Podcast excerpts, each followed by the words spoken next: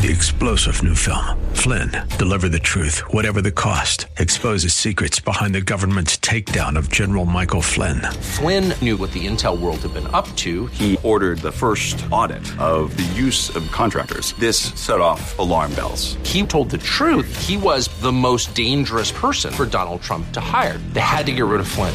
Flynn, deliver the truth, whatever the cost. Available now. Watch it today. Go to salemnow.com. Salemnow.com. Welcome to the Georgene Rice Show podcast. This program was originally broadcast live on 93.9 KPDQ. We hope you enjoy the show. Well, good afternoon and welcome to the Monday edition of the Georgene Rice Show. James Blend is producing, Clark Hilton is engineering today's program. Today we're going to talk with Dr. Wilfred Reilly. He is the author of Taboo 10 Facts You Can't Talk About. The book is published by Regnery. He'll join us in this hour. And then in the five o'clock hour, we'll talk with Deborah Greenidge. She is the worship pastor at Tigard Covenant Church, and we'll talk with her as we've talked with others about how she's navigating the new normal, staying connected with others and staying close to Christ. So that will be in the five o'clock hour. Deborah Greenidge. Excuse me. First, looking at some of the day's news stories, President Trump on Sunday declared that the peak in the death rate in the coronavirus pandemic is likely to hit about two weeks from now. Uh, he said the federal government will be extending its social distancing guidelines through the 30th of April as he attempted to brace uh, the nation for the possibility of 100 to 200,000 in the U.S. could die from the deadly virus. The modeling estimates that the peak in death rate is likely to hit in two weeks, he said at the White House Rose Garden. I will say it again the peak, the highest point of death rates, remember this, is likely to hit in two weeks. Therefore, we will be extending our guidelines to April 30th to slow the spread. The president, again, speaking from the White House Rose Garden. In response to a question at the briefing, Dr. Anthony Fauci, the director of the National Institute of Allergy and Infectious Diseases, reiterated his estimate from earlier in the day that it remained possible that 100 to 200,000 people could die in the United States. What we're trying to do is not let that happen, he said, calling the extension of social distancing guidelines a wise and prudent decision. Over 2,300 people with the virus already have died in the U.S. The president, um, his White House coronavirus news briefing on Sunday was often contentious and involved testy standoffs with multiple reporters, saying his earlier hope that the country could reopen by Easter was just an aspiration. Amid grim news, he tried to be optimistic, saying we can expect that by June 1st, we will be well on our way to recovery and that a lot of great things will be happening. We also learned today that the Oregon Health Authority uh, reported novel coronavirus deaths rose by three to 16 in the state of Oregon, as confirmed. COVID 19 cases in the state climbed to 606.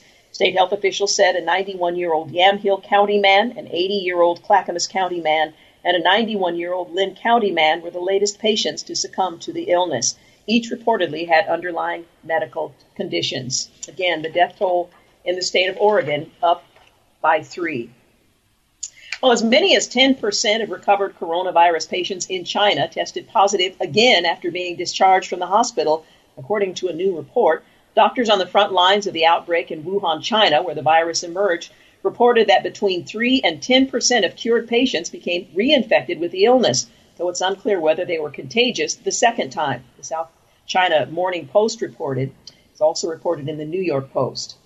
And Elton John and some of his most famous friends were stuck at home, just like the rest of America, during the coronavirus pandemic, which allowed the Fox Presents the iHeart Living Room concert for America. It provided some entertainment raised money for first responders on Sunday night while offering a unique glimpse into the lives of celebrities, again, sheltering in place.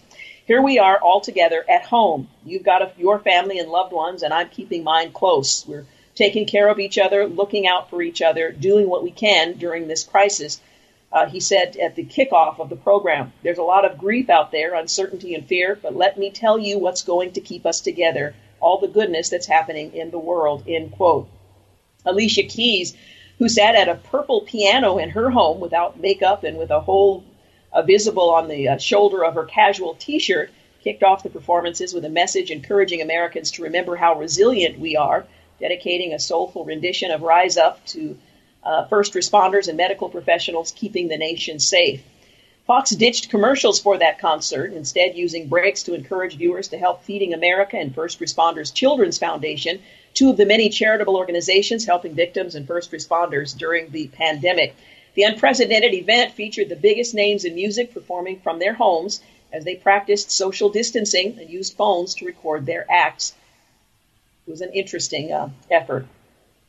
On this day in history, 1981, President Ronald Reagan shot, uh, is shot and seriously injured outside a Washington, D.C. hotel by John W. Hinckley Jr. White House Press Secretary James Brady, Secretary, rather Secret Service Agent Timothy McCarthy, and District of Columbia police officer Thomas Delahanty were also injured. On this day in history, 1822, Florida becomes a U.S. territory. 1867, U.S. Secretary of State William Seward he reaches agreement with Russia to purchase the territory of Alaska for $7.2 million, a deal ridiculed by critics as Seward's folly. They're not laughing now. On this day in history, 2002, Britain's Queen Mother Elizabeth, 101, dies at Royal Lodge in Windsor, outside of London. 2004, in a reversal, President George W. Bush agrees to let National Security Advisor Condoleezza Rice testify publicly and under oath before an independent panel investigating the 9 11 terrorist attacks. And in 2009, on this day, President Barack Obama asserts unprecedented government control over the auto industry, rejecting turnaround plans from General Motors and Chrysler and raising the prospect of controlled bankruptcy for either ailing auto giant. And finally, on this day in history, at Cape Canaveral, SpaceX successfully launches and then retrieves its first recycled rocket. Well, we are living in the age of uh, COVID 19, and it has uh, presented challenges to all of us. As you may recall, or might be learning for the first time, we at the radio station, for the most part, are doing our jobs from our respective homes. Now, that presents something of a challenge. I've commandeered Dan Rice's office slash music room. James Blend is in an office in his home, and Clark is in an office in his home. So we are attempting to provide for you the kind of programming that you have come to expect, but well, a little differently. So I hope you uh, can uh, put up with the little differences that you might be experiencing, but appreciate the programming as well. As I mentioned later this hour, we're going to talk with Dr. Wilfred Reilly. He's the author of Taboo 10 Facts You Can't Talk About.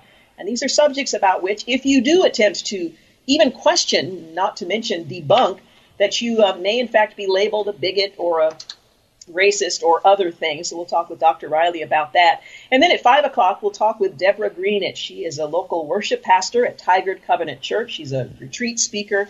She's just an incredible uh, Bible teacher.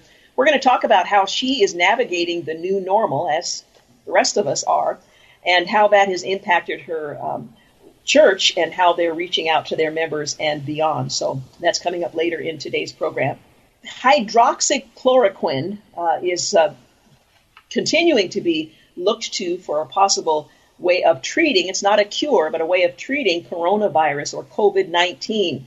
France officially sanctioned the drug, and the move comes after infectious diseases specialist Didier Raoult has announced new clinical results which can be assessed uh, here that show 78 out of 80 patients treated with uh, chloroquine recovered within five days. So hydroxychloroquine has been uh, approved by the uh, FDA that issued emergency authorization to use it to treat coronavirus. Also, the Democratic governor of Michigan was the latest anti Trump politician to crack down on prescriptions of hydroxychloroquine. So there's a battle going on with uh, whether or not that drug will be made available broadly. Nearly 60,000 as of late Sunday in New York have, um, which is over 40% of the uh, cases in the United States. In seven uh, a seven hour stretch Sunday morning, 98 people died in New York City. From New, from uh, New York, reporter Erin Durkin on Sunday says today 13% of NYPD is out sick, 4,651 officers. The police commissioner Dermot Shea said that he expects 900 to have tested positive for coronavirus by tomorrow morning. And that was this morning. The disease is growing in Louisiana, especially in New Orleans as well. Well, businesses are facing a pretty tough two weeks ahead. Well, three weeks, four weeks, many weeks ahead. American companies, from the owner of a single liquor store in Boston to corporate giants in um, other places like Macy's, must decide what to do about April's bills. Which obligations do they pay? Which do they put off? How many employees can they afford to keep on payroll? Can they get a break on rent? The decisions they make this week could shape how deeply the economic uh, impact will be the damage to the uh, economy by the coronavirus pandemic. You're listening to the Georgene Rice Show. We're going to take a quick break, but we'll be back in a moment. You're listening to the Georgene Rice Show podcast. It's aired on 93.9 KPDQ. We're back. You're listening to the Georgene Rice Show on this Monday afternoon. Well, a 108 year old woman has died of coronavirus. She survived the Spanish flu that killed her sister in 1918 so sister died of pandemic 102 years apart. And the mayor of New York said if churches meet against the wishes of the city, they will face fines and officials may close the building permanently. He doesn't have the authority to close a building permanently, but uh, Mayor de Blasio has threatened to close churches and synagogues if they do not close. These are some of the headlines that I've been reading on that very subject. Arrest warrant issued for Tampa megachurch pastor who led packed services despite safer at home orders. This is the pastor um, of, uh, oh, let's see, it doesn't say the name of the church. Anyway, um, the sheriff of Hillsborough County said one of the Sunday services held up to 500 people in attendance. The River of uh, Tampa Bay Church held two services on Sunday, said even uh, the uh, sheriff even offered, offered bus transportation to those services, or rather the pastor of the church's live stream showed a packed crowd cheering and applauding. They have access to technology, allowing them to live stream their service over the internet and broadcast to their members for the safety of their own homes, but instead they chose to gather at church. Another headline churches hold crowded service in defiance of governor uh, government coronavirus uh, guidance. Chicago cops disperse crowd at church for violating coronavirus stay at home order. Police break up funeral with 40 to 60 people at Northwest Side Church amid stay at home order. And then there's this several beloved church leaders in Flint, Michigan have died from the coronavirus. Three religious leaders in the area died in the past few days in Michigan. Uh, becomes one of the top states uh, with over 5,000 cases, just behind New York, New Jersey, and California. Bishop Robert Earl Smith Sr., 82, Pastor Kevin Jones, 72, of Bountiful Love Ministries. Elder Freddie Brown Jr. of Jackson Memorial Temple died after testing positive for COVID, according to the Christian Post. Um, these men were not holding services in contravention of these, the order of states and municipalities, but are the latest victims. Uh, de Blasio, once again stepping over the mark, threatening to permanently close the buildings, doesn't have the authority to do so, but he certainly has expressed his frustration and his authority to prevent the people from gathering there during this stay at home order. Meanwhile, Staten Island Amazon workers are staging a walkout over coronavirus. They're demanding the facility be shut down and cleaned out after a worker tested positive. Instacart workers are threatening a strike as they complain about safety as well. And the same is true for Whole Foods employees. I'm not sure if that's across the country, but they're threatening uh, Tuesday to stage a walkout in opposition to some of the practices of Amazon. As I mentioned earlier, there are three new deaths uh, in the state of Oregon. Um, known cases now here in the state have surpassed 600, according, uh, according to Oregon health authorities. Additionally, 58 residents in Benton, Clackamas, Deschutes, Douglas, Jackson, Josephine, Lane, Marion, Multnomah, Polk, Tillamook, Wasco, Washington, Yamhill counties tested positive for the virus in the um, last 24 hours. Now, the numbers varied from one county to another, but 58 uh, uh, in total. During that time, more than 1,450 new people uh, received coronavirus test results, up from 1,250 uh, the previous day, which resulted in 69 positive tests, according to figures published on the health authorities' website. There are now uh, no known coronavirus uh, cases linked to 24 of Oregon's 36 counties. Again, 168 in Washington, 123 in Marion, 100 in Multnomah County, 40 in Clackamas County, 36 in Linn, 25 in Deschutes, 20 in Jackson County, 15 known cases in Polk County, 14 in Yamhill County, 12 in Lane, 10 in Josephine, 9 in Benton, 8 in Douglas County, 5 in Wasco, 4 in Umatilla, Umatilla and Clackamas counties, 3 in Clatsop and Tillamook counties, 2 in Hood River County, and 1 each in Columbia, Grant, Lincoln, Morrow, and Union counties.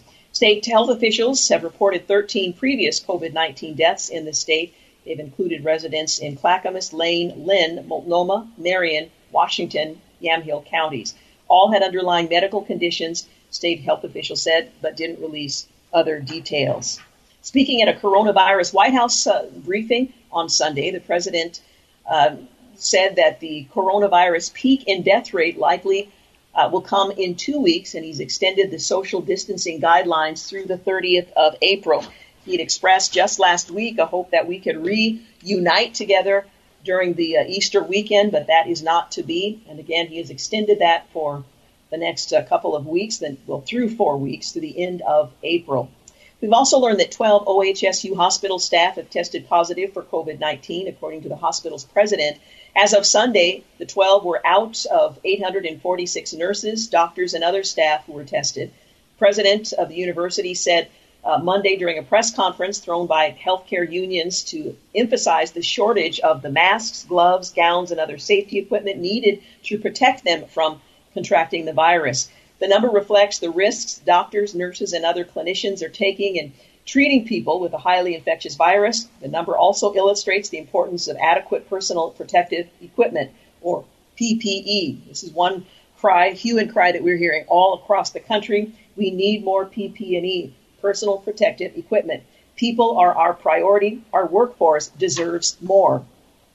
Well, OHSU Hospital has ramped up its in house coronavirus testing in the last two weeks, which could account for part of that peak. Employees at OHSU Hospital have been uh, able to access drive through testing if they had symptoms of coronavirus. Weeks ago, a hospital spokeswoman said that leaders hope to expand that capacity. On the 16th, the hospital had only one patient with COVID, a confirmed case, COVID 19, uh, but has tested 23 others and we're waiting for results. As of Monday, uh, the uh, uh, president of the union said that the hospital has 21 COVID 19 patients, with 18 of those tested on site.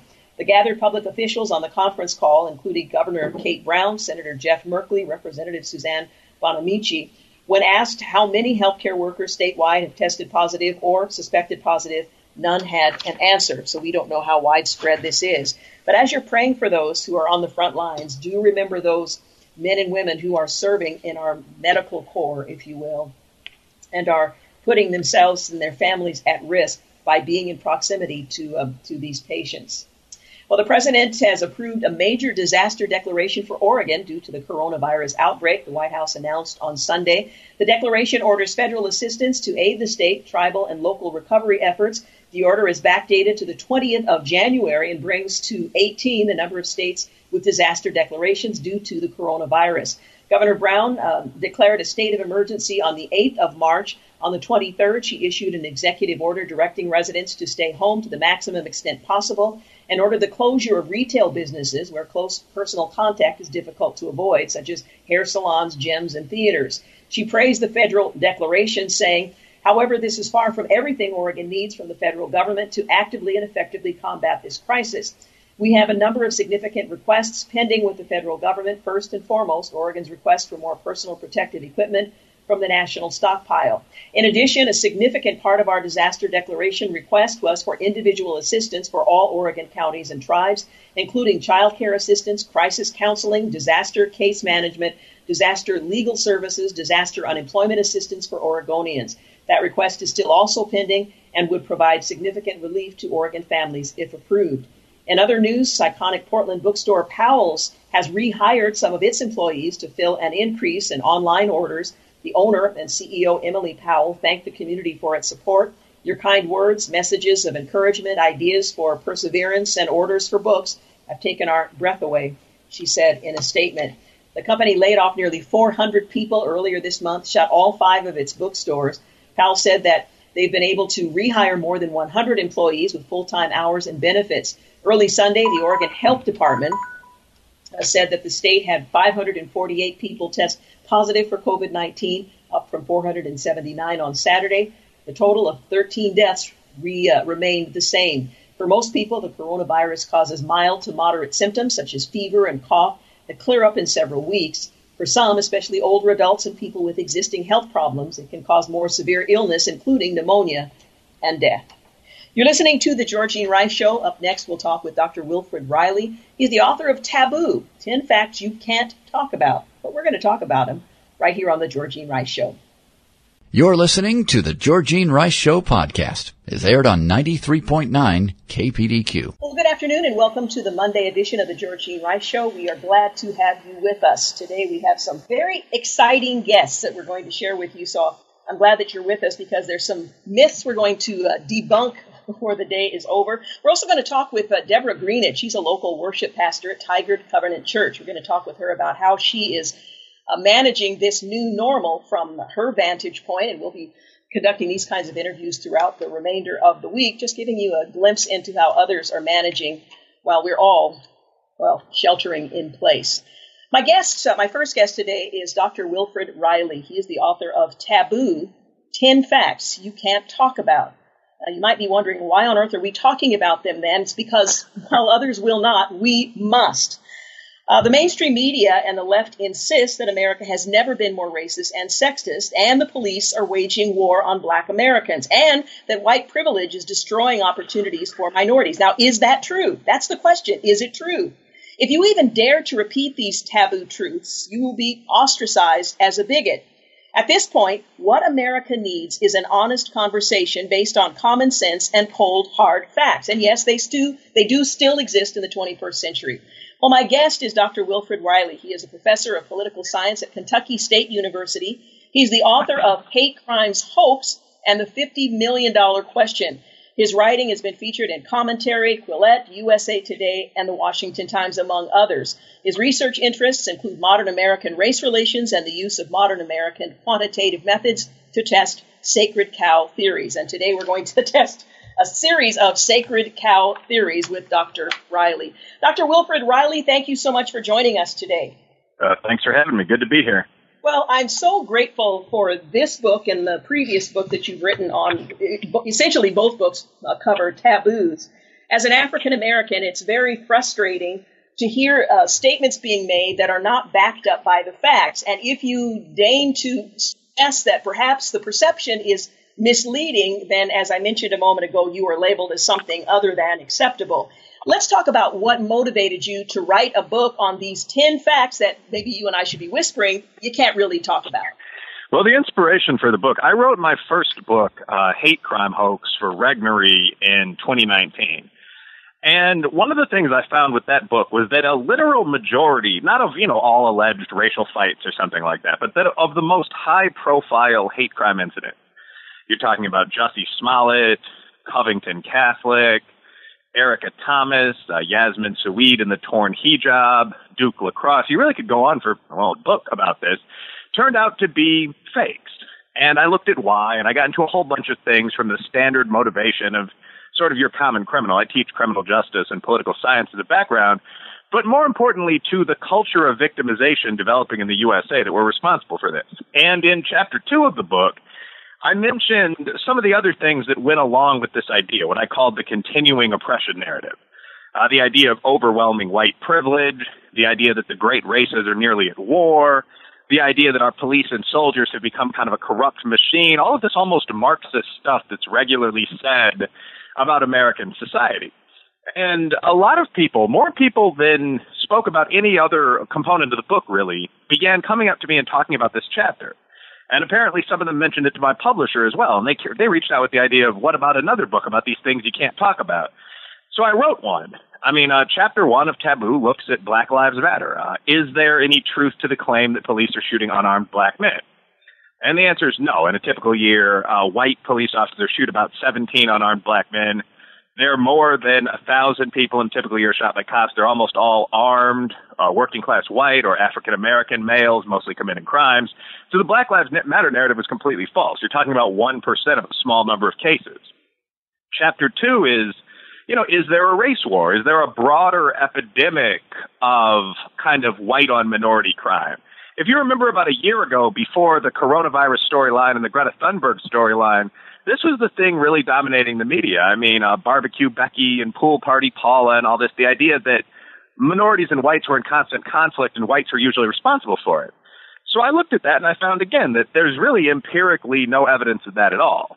Um, in a typical year, there are about a total of 600,000 violent interracial crimes, whether that's white on black or black on white, with Hispanics counted as white for this, this analysis. And what's more, that's about 5% of crime. There are about 12 million crimes a year. So this isn't a huge problem in the first place. Person most likely to kill is your ex-wife. But I also found that of the interracial crime that does occur, more than 70% of it, closer to 80%, was black on white rather than white on black.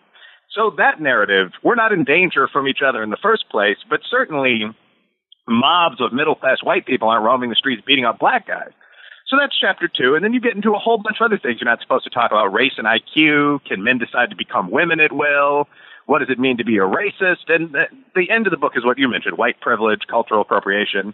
I also take a couple shots at the extreme, quote unquote, alt right, where I ask, I mean, what's the chance that we're actually going to break the country up into quote unquote ethno states? I mean, that's about zero. What would that actually require? So the book is focused on discussing these things you're not supposed to bring up at a dinner party and finding that a lot of them are based in nothing. They're not real. However, these are narratives that are being widely spread and repeated in the mainstream media. Is it out of ignorance on their part, or is it a matter of no. usefulness? uh, is there a value to culture, the culture of victimization in that if you champion these narratives, that there's somehow a value to that that can be derived from certain groups or perhaps the media itself? Well, I think that both of those are true at some level. I mean, when I think back to, I'm sure most of the people that I partied with in college in the Big Ten voted Democratic for at least a couple of years. I don't think they were secretly planning to bring down the country or something like that. So I think that a lot of people simply believe what they're frequently told by, you know, their union local or, you know, by their church on left or far right or by their parents or something like that. But I definitely think that there is an organized grievance industry in the USA and that can't be ignored. And that's one of the things that kept coming back to me when I was writing the book. I mean, when you ask in law, which is my background, there's this question, cui bono, which means who benefits in sort of dog Latin, who gets rich from something. And in the USA, there's an incredible amount of money invested in the idea that, for example, there's still significant oppression or the races are still significantly clashing with one another. I mean, that's the underlying justification if you look at it for almost all affirmative action programs, other than a weak diversity rationale. That's the justification for minority set asides. That's the justification for the giant budget of the major activist groups. Uh, the figure I always cite is that the Southern Poverty Law Center by itself has a well, in, well invested endowment of $500 million, which is a little more than the state university I teach at. So, I mean, I think, I don't know what every Cub reporter thinks, but I think that when you see the head of CAIR, the Council for American Islamic Relations, or you know, the president of the SPLC or something like this speaking on television or, you know, giving advice, they're saying what they are saying for a reason. So yeah, there are people that have substantial investments. I mean, the classic Al Sharpton, Jesse Jackson, Louis Farrakhan, in the idea of this clash. And it's very important for social scientists and just people in society to look at some of these claims and say, is that real?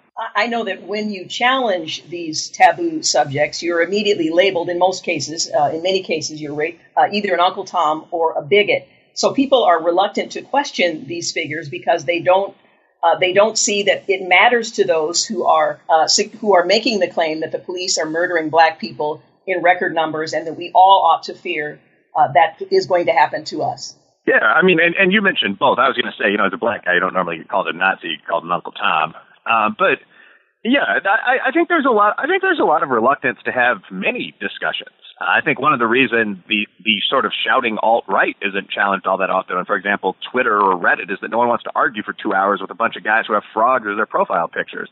But it's it's much more significant in the other direction. Yes, people are afraid that if they say something that's absolutely obvious, like there's still racism in the USA, but black people aren't legally oppressed that's a statement that I open up some of my speeches with as a black businessman. I mean, that's been true since 1964. If you say that, a backlash is pretty much guaranteed.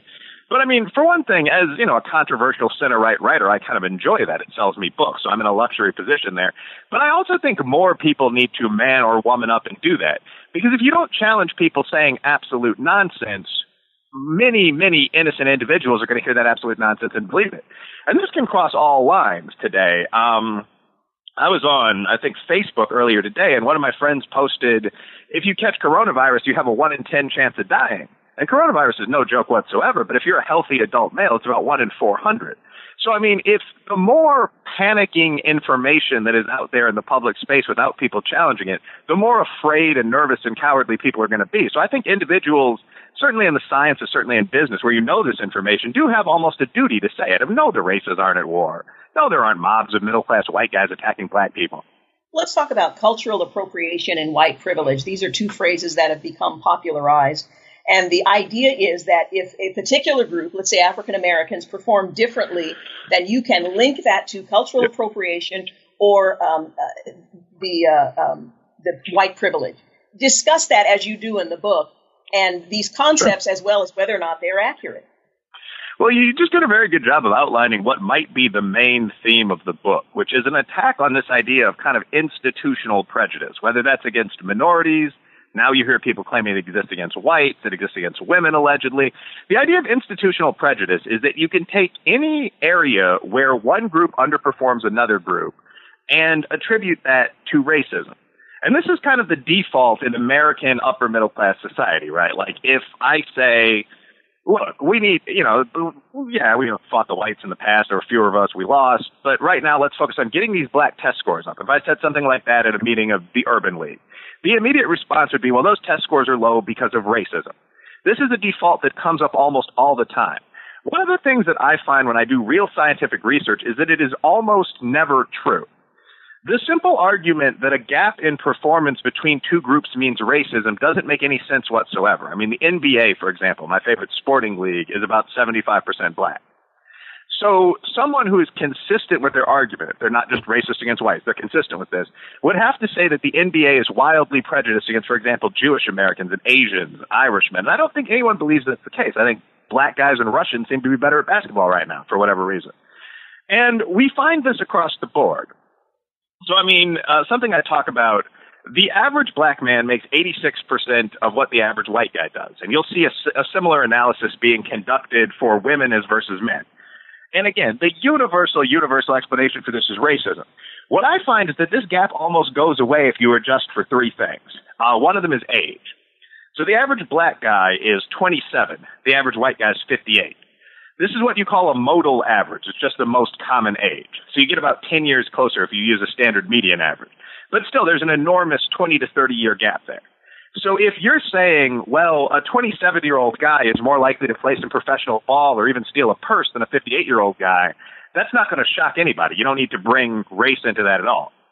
Uh, a second variable is region. Uh, black people are more likely to live in the South because bluntly that's where the boats landed. So everyone in the South has a similar, across many states like Mississippi, working middle class income. There's not a huge black white gap.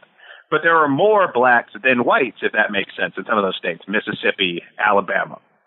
And the third thing is tested SAT score. Um, for whatever reason, there's a counter academic element of black culture right now. So obviously, if you get out of school, whether or not racism plays some tiny role here, if you get out of school with a D average, you're not going to do as well as a guy with a B average. So if you compare the same guy, a black guy from Dearborn, Michigan, who's 5'11 with a B average, with a white guy from Dearborn, Michigan, who's 5'11 with a B average, and they get out of high school the same day and they start applying to construction careers and sales offices, those guys are going to have almost identical outcomes. That's been the case since 1975. So that's one of the things I keep saying over and over and over in the book, that if you take these gaps between people in terms of everything from alleged athleticism advantaging my group to wealth advantaging the Caucasian group, and you adjust for things like age or birth order or time of residency in the country, the gap goes away. So white privilege and cultural appropriation to me are just two extensions of the idea that racism is to blame for everything. White privilege is the idea that all whites are more privileged than all or almost all minorities by virtue of being white. And the evidence for that is, again, whites have more money or there are more whites in leadership positions or something like that. And cultural appropriation is the idea that just taking something from another society. So, for example, white guys using dreadlocks or wearing East Asian fashion, like brightly colored masks or uh, kimono style dresses, this is a form of oppression. But again, I think all of this is a waste of time.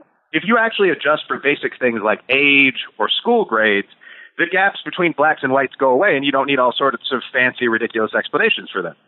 And I mean, just to have a little more fun with this, if you go into the idea of cultural appropriation seriously, it doesn't make any sense whatsoever, because almost everything that we do is borrowed from another culture. Um, I'm of black and native descent, so I mean, if cultural appropriation is a bad thing, can I wear pants? We had robes instead. You know, most well-made small cars come from Japan. Do we have to stop driving them? My favorite cuisine is Indian. So a lot of this just strikes me as excuse making. It's a way to explain things that actually have another real explanation that doesn't have to do with race in the first place, if that makes sense. Yeah, I mean, it's useful to, to rest on race, but it's not accurate. Do you think people generally are just lazy or that it's useful to um, decide to hold a position that may gain some, some um, value for the individual or groups who are holding those positions? I think it's a mix. I think that everyone uses what are called heuristics. So, I mean, if I were in, uh, which are sort of general views of groups and populations, including your own. So, I mean, I can tell you that if I was in my old neighborhood in Chicago, which was a working class African American, uh, Irish American, and Italian American neighborhood, Bridgeport, and I saw three big guys with shaved heads coming out of a punk bar, I'd prepare to either fight or run away because the impression would be these are, you know, four or five working class white dudes, probably skinheads. They're not going to like me very much as a big black guy. I don't think that analysis makes me racist against Caucasians. I don't think that someone who does that in reverse with four or five African American men would necessarily be a racist. So I, I think we do all have these narratives. I mean, there was substantial ethnic conflict in the USA until minimum the 1950s, 1960s, and it'd be silly to deny that.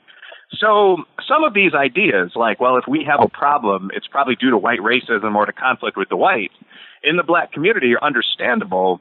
They just don't make a lot of sense anymore. Uh, Thomas Sowell, actually, who really inspired a lot of my writing, was the guy who took a look at what I just did, which is called multivariate analysis. It's complex, it's clunky, it takes computers, but it gives you real information. He did some of the first MV analyses, and he found, I mean, back in 1969, that five years after the Civil Rights Act, if you took a black guy and a white guy that had two parents in the home, a library card, a few other basic things, they would have the same income. They would have the same chances of getting married. This was true in the North from that point. It was true in the South from a few years after. And I mean, I personally would believe that's been true since then. So, one, a lot of people just don't know that. And then again, I think there are people who essentially make a living from ratcheting up racial tensions. Um, this occurs substantially on the left. I mean, I don't think Jesse Jackson, Al Sharpton, Minister Farrakhan, and I don't think those Shaun King, I don't think those guys necessarily have an interest in seeing less racial conflict. Uh, and I think you see the same thing on the far right as well. I mean, there are a number of websites with names like, you know, white girl beaten badly that are basically just listings of, you know, violent black crimes against white people. So I think that people who make their living from kind of stoking those racial fires don't want to see those fires go out. But in reality, I don't think those fires have been the primary determinant of how a hardworking black man or Appalachian white guy or whatever does since about 1950. I think I think that's just a fact. We're talking about the book Taboo: Ten Facts You Can't Talk About. Dr. Wilfred Reilly is my guest. The book is published by Regnery. We're going to take a quick break, but we will be back in just a few moments. You're listening to The Georgene Rice Show. You're listening to The Georgene Rice Show podcast. It's aired on 93.9 KPDQ. Hey, we're back. You're listening to The Georgene Rice Show, and I'm continuing my conversation with Dr. Wilfred Reilly. His book is titled Taboo 10 Facts You Can't Talk About. The book is published by Regnery. I'm so enjoying hearing you um, challenge what has become sort of a narrative that's never challenged in our culture. You've used the word racist a few times. Let's stop for just a moment, as you do in the book, and talk about what it means, what racist means. It actually has a meaning, although it's so often yep. misapplied to situations and to individuals. Yeah, what being a racist means is Real simple. I mean, a, a, racist is an individual who dislikes members of another race for genetic reasons. This is chapter six of the book because I became almost confused. I did what you might call oppo research for the book. I read the best Steel Man papers on the other side, Bell Hooks and Derek Bell and that kind of thing. And a lot of it's very intelligent, although again from opponents. But one thing that kept coming back to me was these oddball definitions used for racism. And what racism means on the American political left today very often is something like any system that produces disparate, disparate outcomes. You see that phrase disparate outcomes used professionally in the law. So the idea is, again, that if fewer African Americans, Hispanic Americans, Italian Americans, whatever, then the average of the population make it into a certain profession, like Major League Baseball, that must be the result of racism. And we've already seen that that's unrealistic. I mean, you have to look at age, you have to look at income, you have to look at a whole bunch of other things before you conclude that differences between groups have anything to do with race at all. That's Thomas Sowell's whole body of work, Walter Williams' whole body of work. But I mean, the the issue with the definition of racism is actually that there's a very clear definition of racism. So at the start of chapter six, I take the actual page for racism, the one phrase in every major dictionary, Webster's, Oxford, the Free Dictionary, Wikipedia, so on, I compare them and I find that they're all pretty much the same definition. A racist is someone who is a genetic bigot. Someone who really strongly, not because of culture, but because of who these people are, dislikes another racial group. And I draw the obvious conclusion from that that anyone can be a racist or anyone can be a bigot. So this again is one of these arguments that you've seen fairly often on the political left that only if you are Caucasian can you be racist because only the Caucasian group has power. And I mean, to me, first of all, that's not a component of the definition. And second of all, that doesn't make any sense. Uh, during the period when most of the papers I just described on the left came out, the president of the United States was a black man, Barack Obama. Um, the attorney general, usually considered the fourth most powerful person in the USA, was a black man, Eric Holder. The secretary of state was a woman, Hillary Clinton. So it, it, a lot of these things just sort of seem to be claims, kind of the idea of let's assume something. So assuming that we have no power, we can't be prejudiced. And I think both parts of that are false. A racist is just someone who strongly dislikes members of another race.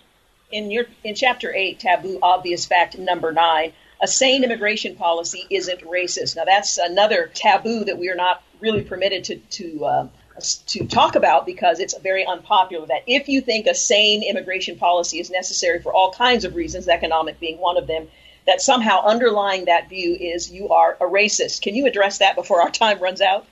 Yeah, that that one surprised me. Excuse me, but I mean, uh, I said in the book um, that most countries should have sane traditional immigration policies where you'd admit people who are, how did I phrase it, only sane and not mentally ill, non criminal, able bodied except in exceptional cases, and able to pass a basic IQ test or get a job. And that to me was just the most obvious sort of common sense. You would only let in people who weren't mentally ill, weren't criminals, were, let's say, healthy. I don't think anyone's going to object if you lost an eye or something, and were able to find employment. They had a letter from a potential employer. They could pass a screening test, something like that. This was by far the most controversial thing that I've said so far in the book, where people have emailed me and said things like, Are you discriminating against the mentally ill? And I think that shows, or are you discriminating against former criminals from other countries? And I think to some extent the answer there is yes.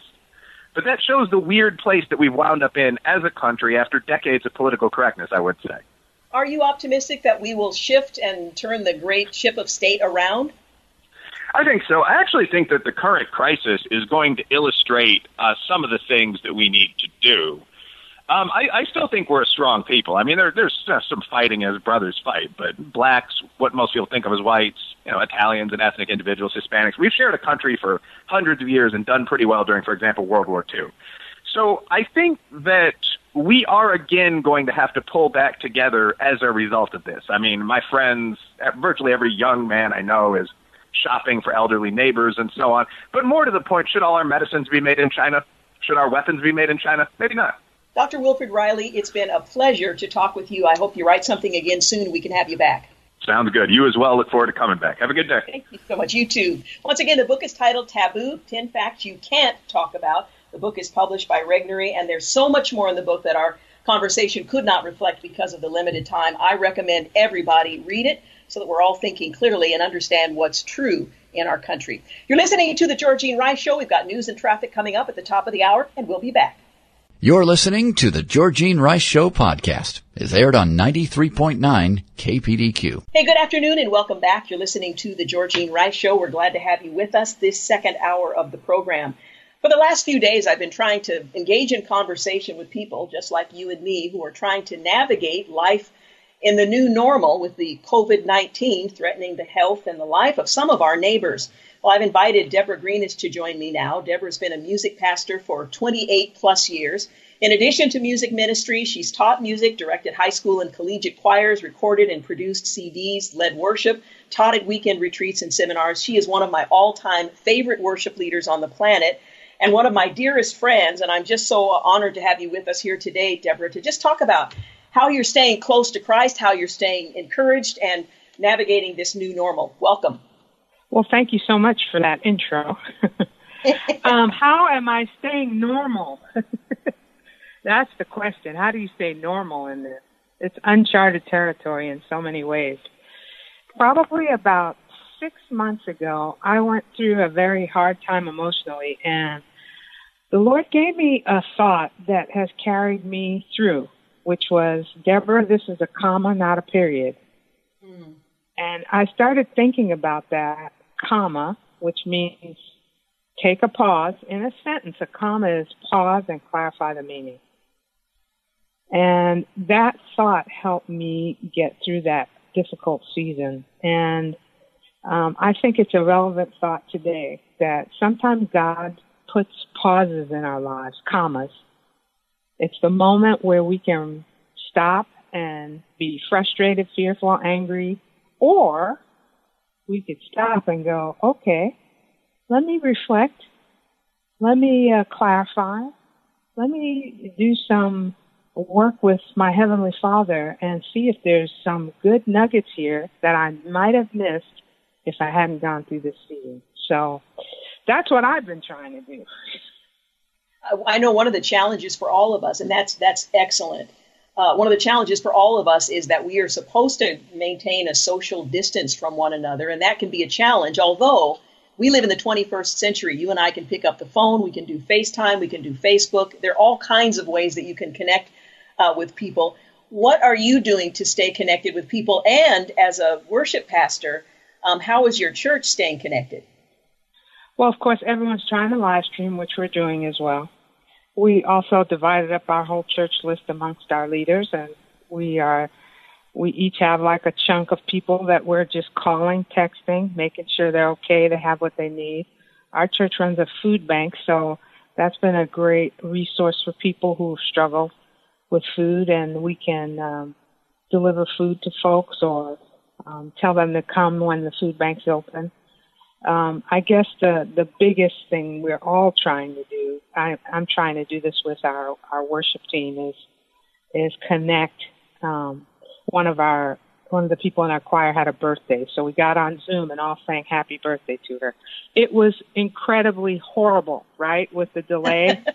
and it was awful, but it was so good seeing and talking to everyone that, you know, we just are trying creative ways to stay connected that way, and it's helping tremendously. Yeah. Um, this weekend, uh, it came to me, I'm going to do a drive by with my mother. Now, no, we didn't load up the car with weapons and you know go to our worst enemy's house. We decided that since uh, my mother, who's 89 and lives with my husband and me, since she cannot see her children, she can't see her grandchildren or her great grandchildren, we were going to hop in the car and do a drive by. So I coordinated with everybody in the family, uh, made a, a schedule. This is where we're going first, then we're going here. It was only maybe 10 minutes uh, per location, but we'd stop by, let them know we were there. They came out. They were socially distanced. They had an opportunity to engage in conversation, to see each other. Then we went to the next location and moved on. So we were creatively um, connecting, but maintaining what the uh, civil authorities have said is in everyone's best interest. So we have to maybe be a little more creative and work at it, but we can connect to one another even during this uh, this challenging season. Yes, you know, our, my family's very musical, um, mm-hmm. And um, two of my siblings got together, and if you know my brother Timothy, you can go on his Facebook wall, and he and Paul put together this little video. Paul played the organ, and Timothy sang on top of it. That's how they're connecting, um, staying in touch, whatever. And it doesn't have to be the same way that I do it. I think every core group of people um, has a language you know, something that comes easy to you, um, something you're gifted with that's, that's not hard for you to jump into because it's so much embedded in your character and personality. Whatever that thing is, use that to connect and to be a blessing or to be a help to someone else, whatever that thing is. Uh, we should all take advantage of that and use it in this time when people are people are really struggling. Yeah, yeah. One of the things I appreciated uh, that you did early on, and I'm now seeing other people do it as well, is you sat down at your piano, you set up your your mic and camera. I'm not sure how you did it with your phone or whatever. I and you did just, it with my phone. You just led worship, and it was such a wonderful and refreshing thing to to find on social media as you're scrolling through. Someone just stops and encourages us all to enter into worship together, and that has been such a sweet gift I think many musicians are now doing, um, sharing mm-hmm. worship songs, and I'm noticing several others have, have done the same. Uh, but we can connect with each other through technology that you know previous generations during the flu uh, pandemics and that sort of thing they did not have that luxury. So we are really blessed in right. that regard. I've also been trying to identify things that normally I wouldn't have the time to kind of think about or do, but that I've put on this little wait list, um, whether it be learning a new something or reading that book or whatever. Um, uh, so for me, the other day I went scrolling on YouTube for exercise videos because you know we're stuck in the house uh, mostly.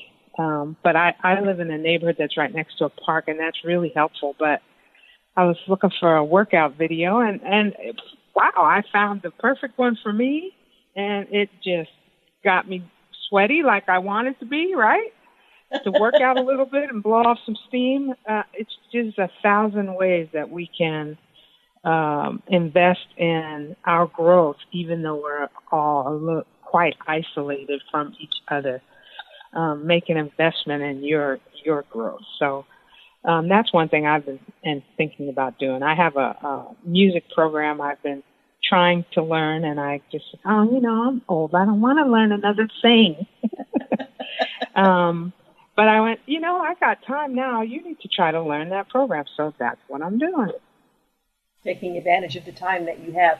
Uh, you mentioned yeah. earlier that Tigard Covenant was uh, streaming on Facebook uh, your service this past Sunday and then the Sunday before that. Can you talk a little bit about the challenge of doing that? I had a story, in fact, I'm reading a series of stories about churches, about a fifth of whom are still meeting together in their sanctuary as a congregation. And I know there's a sort of a tension between, uh, you know, not avoiding the assembling of yourselves together and the scripture that says that we need to obey the civil authorities. Um, but there are some churches who are deciding we're just going to get together anyway. Now, we won't debate the efficacy of that, but talk about the challenge of uh, coming together as a worship team so that you can do the live stream. I know you did it once at the, the church building um, with the appropriate social distancing, and you did it once from your home. How did how did you do that? Right. We've kind of just slowly tried to follow the guidelines when they issued the statement that they didn't want groups of more than 250. Our church is smaller than that, so we still had church that week. There's about 50 or 60 of us there. And then the next week they changed the guidelines, so we did not have a service per se, but a core of us under 10 people met at the church and filmed the service and and then they're they're wanting us to just stay home. So this week we did it at my home. The challenge though is, like I mentioned earlier, I'm not technologically savvy, and um, it's been a challenge to figure out how to do that from my home with a quality that makes it easy for people to yeah. join in. So a group of us coordinated on phone. Okay, how can we make it so people can see the words? And so we figured out Apple TV on my TV, and then um, you know we just tried to figure out the best we could. But I I did notice that our our video streaming last week was there were a couple of difficulties. But you know what? We're in a season where people are very forgiving about that stuff because they understand. We didn't have time to learn it and buy this and buy that. We just want to connect. So I, I think it was fine this week, but it's Monday, so we're we're diligently trying to figure out how can we do this better next week. Um, it's it's been a challenge for people like me who aren't technologically savvy, and uh, I have phone calls into all my tech nerds to please help. but it's such a gift to have a connection point, whether it's uh, polished and perfect or it's just comfortable and uh, adequate. The fact that we can somehow have a connection point and be together, I think, is so meaningful right now. I've thought a lot about previous generations who haven't had the luxury of technology as we do to engage in conversation. They lived at great distances from one another. So you just wondered how your neighbors were doing without having any way to connect. So we're really blessed to have uh, right. that technology. Again, we're talking with Deborah Greenidge. She is the uh, music pastor, uh, worship pastor at Tigard Covenant Church. We're talking about how to navigate the new normal and how to stay connected. You're listening to The Georgene Rice Show. You're listening to the Georgene Rice Show podcast. It's aired on 93.9 KPDQ. You're listening to the Georgene Rice Show, and I'm continuing my conversation with Deborah Greenidge. She has been a music pastor for 28 years. In addition to music ministry, she's taught music. She's directed high school and collegiate choirs, recorded and produced CDs. She's led worship, taught at weekend retreats and seminars. She does it all, and I've invited her as a friend to talk about how she is navigating the new normal staying connected to others and staying connected to the Lord during this uh, season of uncertainty and uh, certainly a lot of fear that is uh, circulating around the the, uh, the neighbors neighborhoods uh, these days. So, Deborah, right before we took the break, you were holding a thought for us. It's uh, my thought was it's really quite. Um, I'm really blessed and touched by the number of people just in our little fellowship who are willing to make the sacrifice to try to help others, whether it's the people um, serving in our food bank and the food ministry, um, to the technicians that usually run sound or or our PowerPoint each week. They are they're willing to make a sacrifice that um, that I think is powerful in the kingdom. You know, um, one of the gentlemen that helped me this week, he has significant health issues, and yet he was willing to come to my house, bring the equipment we needed, come a couple hours early, set up certain lights so we could get rid of glare, and just things like that. That to me speak to um, how much the church is trying, the Church of Jesus Christ, not just our church, every church is just trying to uh, figure out how we can stay encouraged and connected. And there are people behind the scenes making sacrifices every day um, for us to get there. It, it's. I was saying to someone the other day, who would have thunk uh, six months or a year ago that uh, the heroes of our culture today would be people working in the grocery store? Mm, you know? Yeah. Yeah. Now they're they are our heroes, and it it it strikes me as very profound that each one of us, whatever our thing is, our gift is, we there's a moment there are moments in our lives when we can make a sacrifice that makes a difference to someone else. No matter what it is we do or who it is that we are. Are you finding that uh, your na- you have ways to connect to your physical neighbors? I know on your street you're all side by side. You don't have neighbors across the street. You have this beautiful green space. Um, uh, do you see or hear from your neighbors at all sometimes when we take a walk down in the park across from us, we see our neighbors and, and talk from a distance.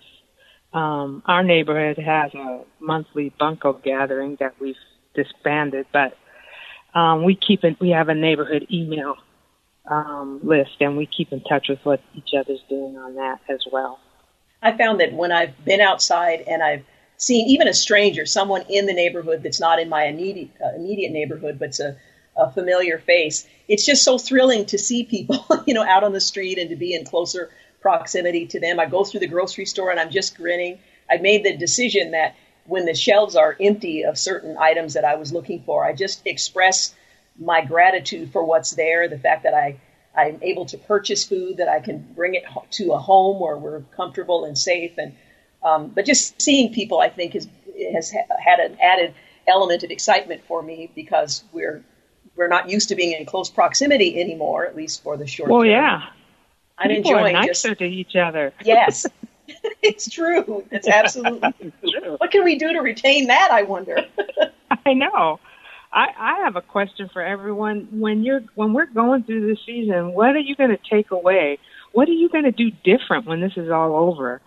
That being isolated has forced you to think about and to change. Well, what what things are you going to keep up what things are you going to continue to implement in your life that have been so um, life giving to you during this season?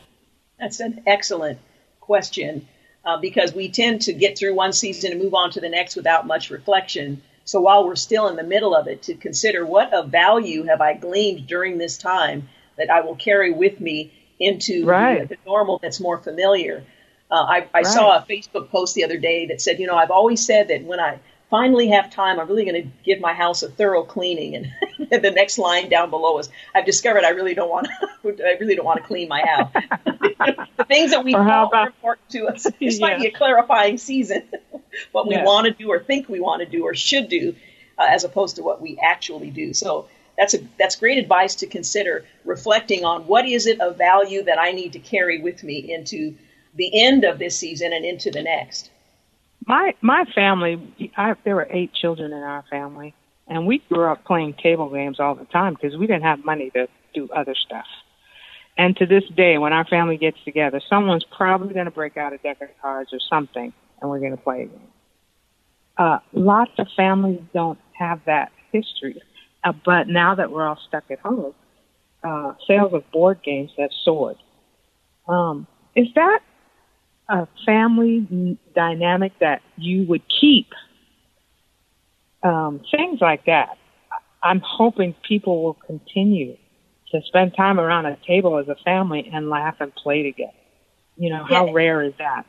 Yeah, and realize it might be something you have to fight for because there are so many things vying for our attention around the dinner tables. Everyone planted on their phone, or you know, during times when there's so many options to capture and hold our attention. We have to be intentional about, you know what, we've enjoyed this FaceTime as a family. How are we going to maintain that um, Right. once we all go our separate ways again? Yeah, that's that's so good. In fact, I would encourage families to sit down when we get close to understanding that we're probably going to be able to socialize again to say, "Hey, family, um, let's let's do two or three takeaways. What are the things we're all willing to invest in to make a priority in our life that we've enjoyed during this isolation? You know, uh, make it a group decision. Yeah. Is there a particular um, song that has resonated in your heart during this season? I noted that uh, a group of nurses is going to be praying on the top of a hospital here in the Portland metro area this evening and at 5:30, and they've asked the radio stations to play Waymaker during that time to supplement their their prayer offering from the, the roof of a one of our Wow. hospitals. Is there a song that's resonating with you? Well, the song that I uh, posted on Facebook was a March for Jesus song called "Make Us One," as you and the Father are one. But the one that stays in my spirit is "Still." I will be still and know that you are God. Um, I've kind of been singing that in my spirit a lot lately. We have that opportunity to be a bit more still.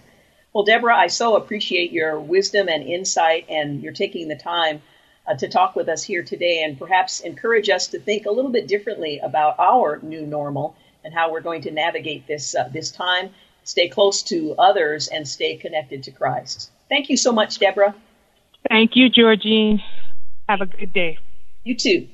Well, we've got a couple additional minutes before we go to break. I just want to encourage you to take to heart so much of what Deborah suggested about gleaning from this season that we're in everything that we can. What is Christ saying to you in your spirit? What is he saying to your heart? What things would you do differently moving forward? What things have you added to your uh, to your day that you don't have the luxury or haven't had up until this point?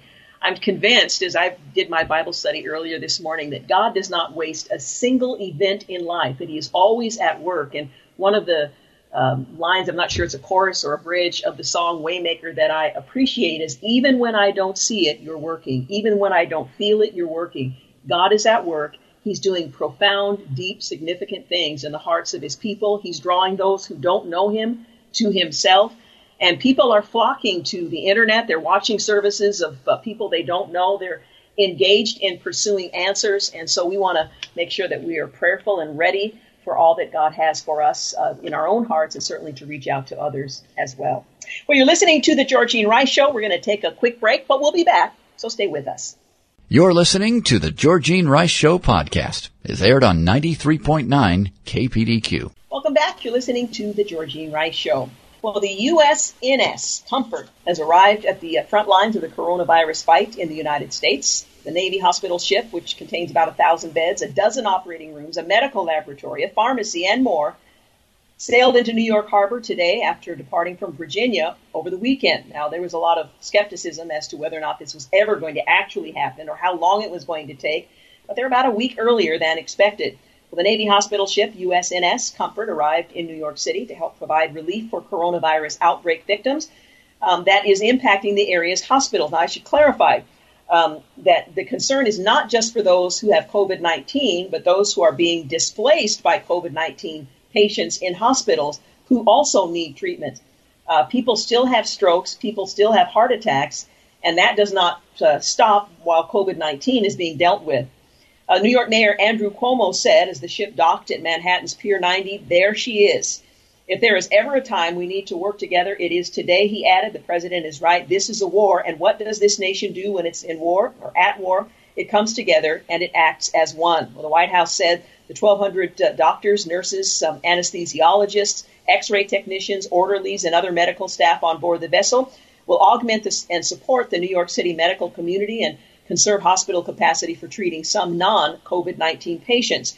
We are going to be able to do the life saving work right now, New York City Mayor Bill de Blasio said, noting that 750 beds will be put into play immediately to relieve the pressure on our hospital system.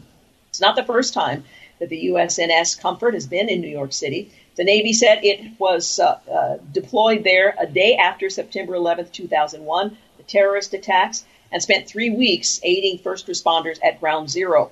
This is this great ship behind me is a 70,000 ton message of hope and solidarity to the incredible people of New York, a place I know very well, a place I love, the president said uh, in Norfolk, Virginia on Saturday prior to the ship's departure. He says, We're here for you, we're fighting for you, and we're with you all the way, and we always will be.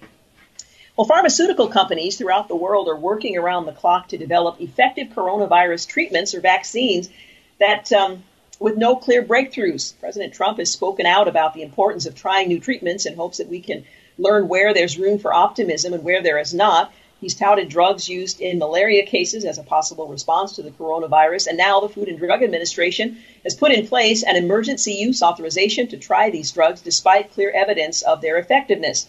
Politico reported late Sunday that the drugs include hydroxychloroquine and uh, Yes, I think that's right. Hydroxychloroquine and chloroquine. Chloroquine is a drug normally used to prevent or treat malaria caused by mosquitoes um, in countries where the disease is most common. As of the corona, uh, for the coronavirus, chloroquine and a similar drug, hydroxychloroquine, have shown encouraging signs in small early tests against the virus, but they have yet to be studied during a controlled clinical study. Well, I'm going to have to take a moment and plug one of my devices in, or we're going to just find ourselves dead in the water. There we go. Well, the coronavirus job losses could total 47 million. Unemployment rates may hit 32%. That's what the Fed is estimating. The key points the coronavirus economic freeze could cost 47 million jobs and send the unemployment rate to that 32% point that's from the uh, Fed projections in St. Louis. There are nearly 67 million Americans working in jobs that are at a high risk of layoffs, according to the analysis. And the St. Louis Fed President James Bullard said last week that the initial estimates are grim, but the plunge should be short lived. And that's what we need to hang on to. The plunge should be short lived. Millions of Americans already have lost their jobs due to the coronavirus crisis, and the worst of the damage is yet to come, according to the Federal Reserve. Economists at the Fed St. Louis district project uh, total employment reductions, and the projections are even worse than St. Louis Fed President James Bullard's much uh, publicized estimates of 30%.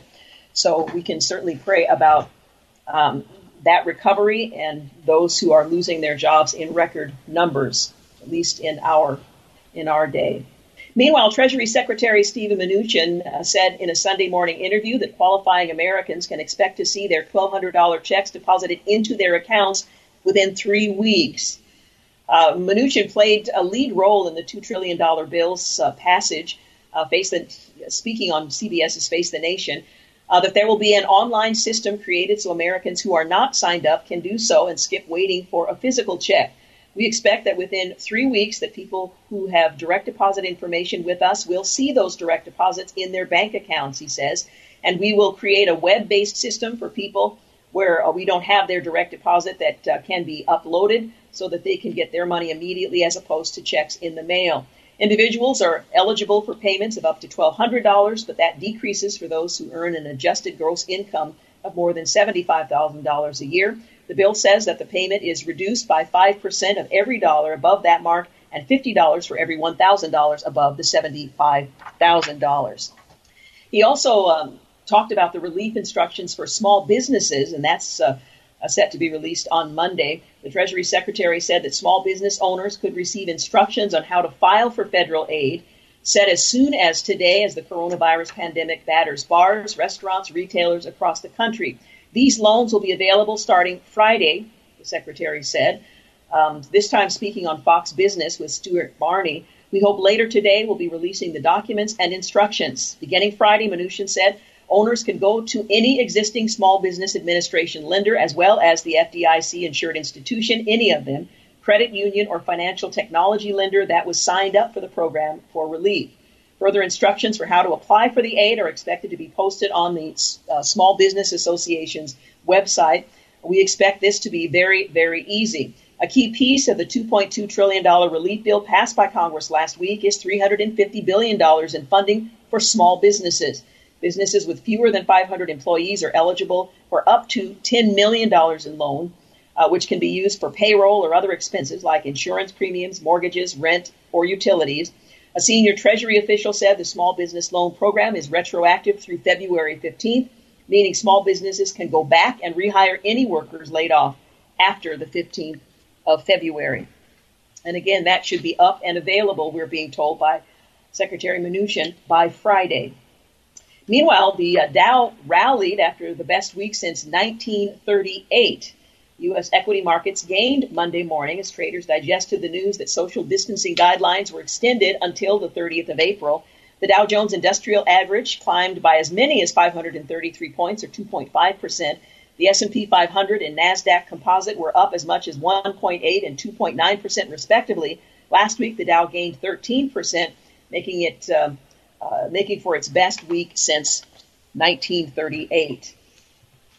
And the Transportation Security Administration said Sunday that a total of 61 screening officers have tested positive for COVID-19 and posted a list of airports and shifts that they work uh, that they worked prior to their diagnosis. So this is a heads up for travelers. 61 screeners tested positive for coronavirus. The agency said that uh, passengers who believe they may have been in contact with the employee um, are encouraged to reach out to their healthcare provider. CDC recommends that post exposure health management measures for asymptomatic exposed individuals continue until 14 days after the last potential exposure.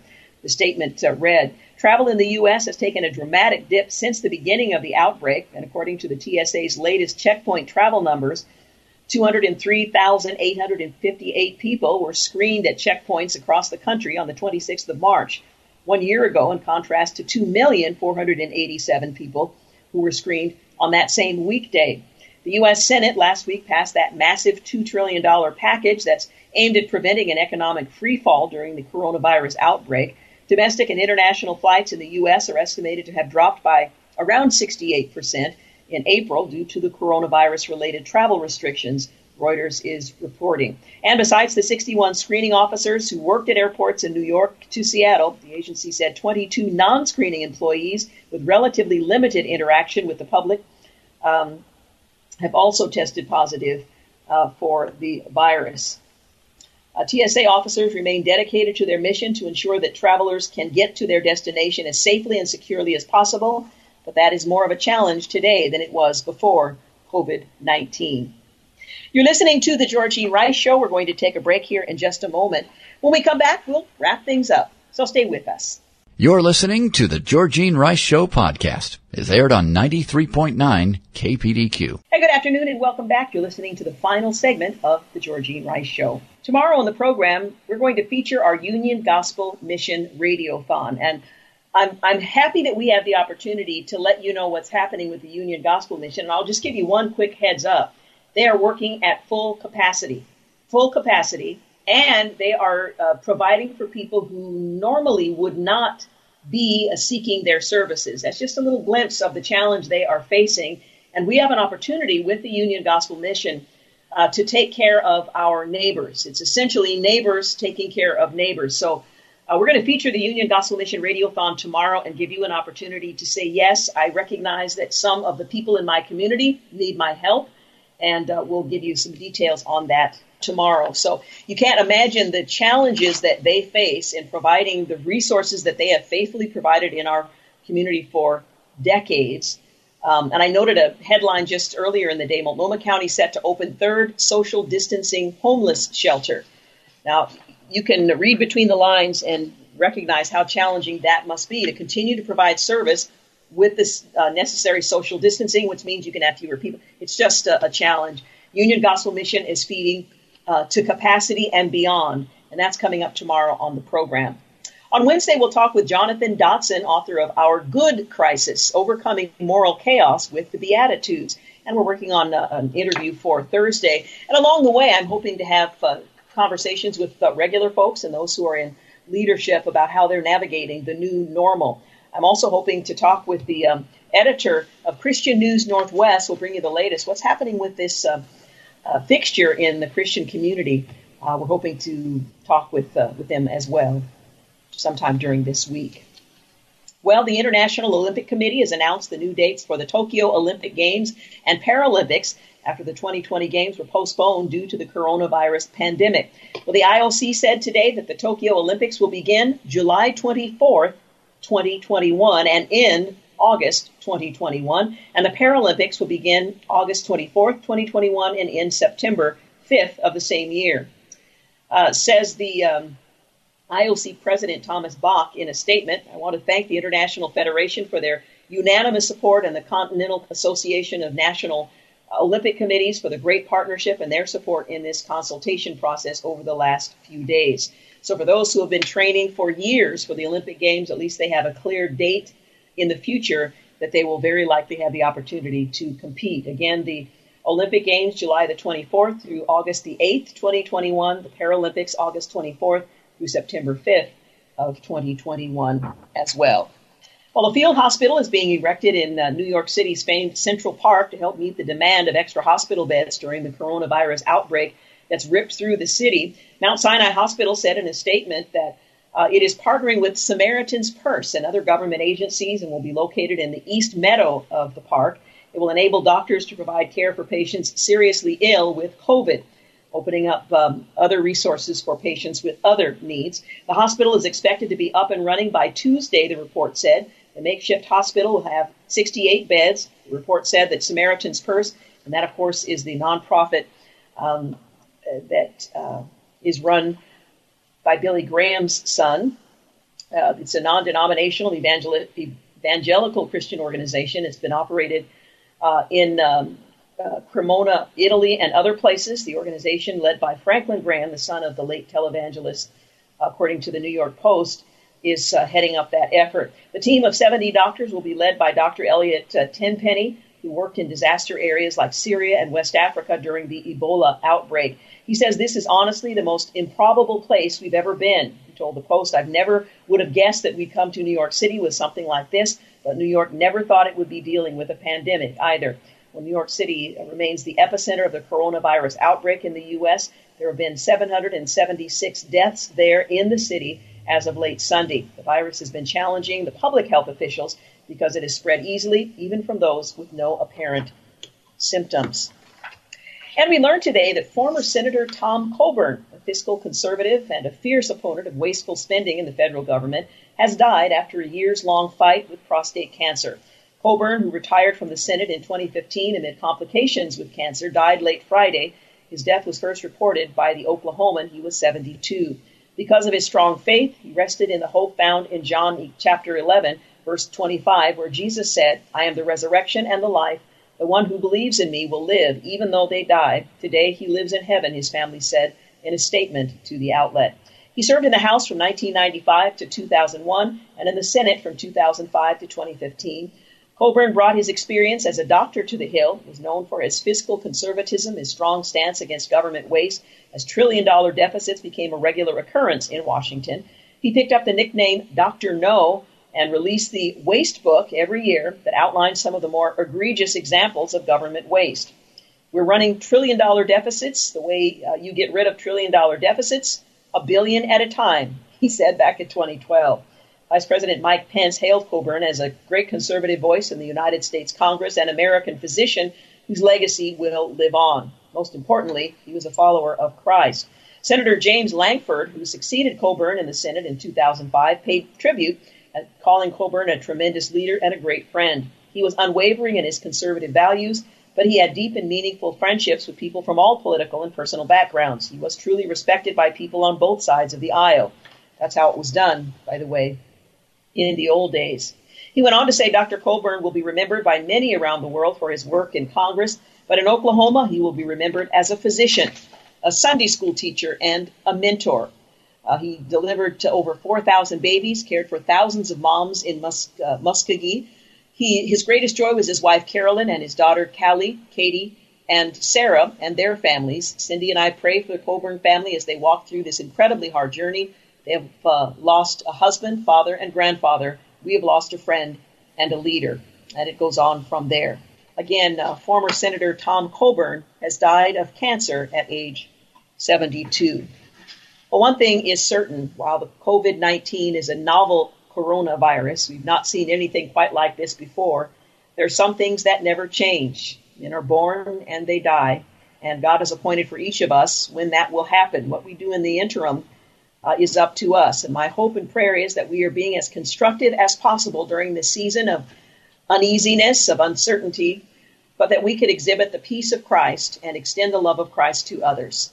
Want to thank James Blend for producing today's program, Clark Hilton for engineering, and thank you for making the Georgene Rice Show part of your day. Join us once again tomorrow for the Union Gospel Mission Radiothon. We've got important news for you uh, to be shared and an important opportunity for you to help out as they are uh, functioning at peak capacity during this um, this pandemic.